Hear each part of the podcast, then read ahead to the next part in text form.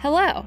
From Wonder Media Network, I'm Jenny Kaplan, and this is Encyclopedia Womannica. Today's local legend was an activist and humanitarian dedicated to securing welfare for Aboriginal Australians. To many, she was known as Mum Shirl. Anyone who needed a place to stay in Sydney knew they could call on her for help. By the end of her life, she'd helped to raise over 60 children in need of a home. Let's talk about Shirley Colleen Smith. Shirley was born on November 21, 1921, on the Erambel mission near Cowra, Australia, to Wiradjuri parents. From a young age, she watched her father work to secure a voice for Aboriginal people in local governance as a counselor on the mission. When Shirley was six, her grandfather was expelled from Erambel for reasons unknown.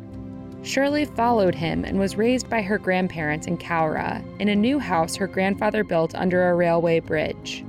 Shirley and her grandfather were very close, and later in life, Shirley would often cite him as an inspiration for her work. From birth, Shirley suffered from epilepsy. There was no medication or treatment for her condition at the time, so she couldn't attend regular school. Instead, her grandfather homeschooled her. Though she was never able to read or write much in English, her grandfather taught her to speak 16 different Aboriginal languages. As a young adult, Shirley moved to Sydney, the city where she'd spend most of her life. There, she met her husband, a professional boxer named Cecil Hazel. The couple originally planned to live with Cecil's family in Kempsey, but when Shirley realized the local hospital was segregated, she moved back to Sydney. She stayed there and gave birth to a baby girl named Beatrice, while Cecil remained in Kempsey. Shirley raised Beatrice on her own for a few years, but her still untreated epilepsy made it difficult to keep a job. Eventually, Shirley sent a three year old Beatrice to live with Cecil's family.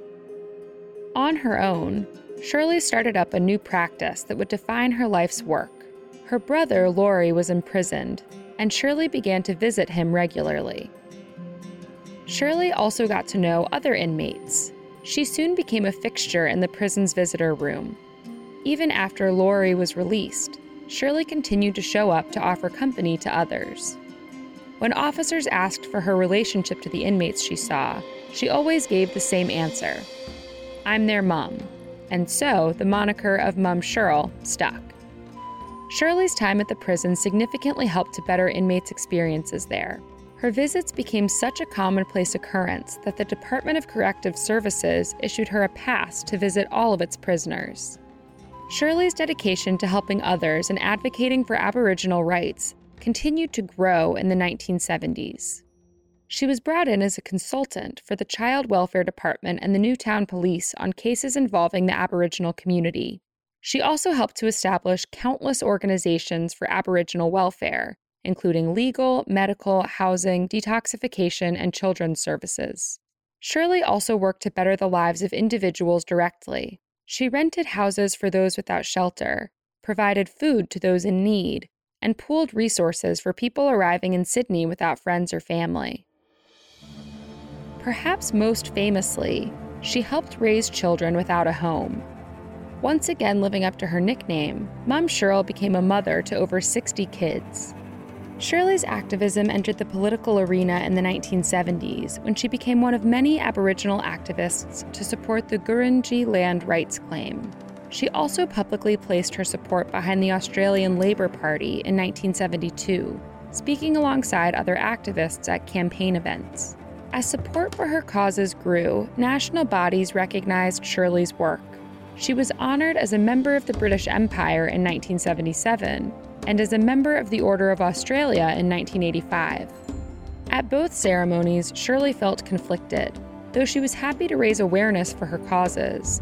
She was all too aware that the very nations that were honoring her also barred her and other Aboriginal people from segregated spaces. Throughout her life, Shirley also had a complicated relationship with the Catholic Church. Though a lifelong Catholic, like most people born in the mission, Shirley left the church after experiencing discrimination at a Mass. She returned 14 years later with a bang as an advisor to the Cardinal of the Archdiocese of Sydney. Shirley died on April 28, 1998, at the age of 73. All month, we're talking about local legends. For more on why we're doing what we're doing, check out our newsletter, Womannica Weekly. Find us on Facebook and Instagram at Encyclopedia Womannica. Special thanks to Liz Kaplan, my favorite sister and co creator. Talk to you tomorrow. I want to tell you about another show I think you might like. Are you exhausted from trying to do everything perfectly? Do you hold yourself back because you're scared of failure? Break away from the cult of perfection by subscribing and listening to Brave Not Perfect. It's hosted by Reshma Saujani, the founder and CEO of Girls Who Code and author of the international bestseller Brave Not Perfect. Join Reshma as she shares her secrets about bravery and success because she wants to help you fear less, fail more, and live bolder. Subscribe to Brave Not Perfect wherever you listen to podcasts.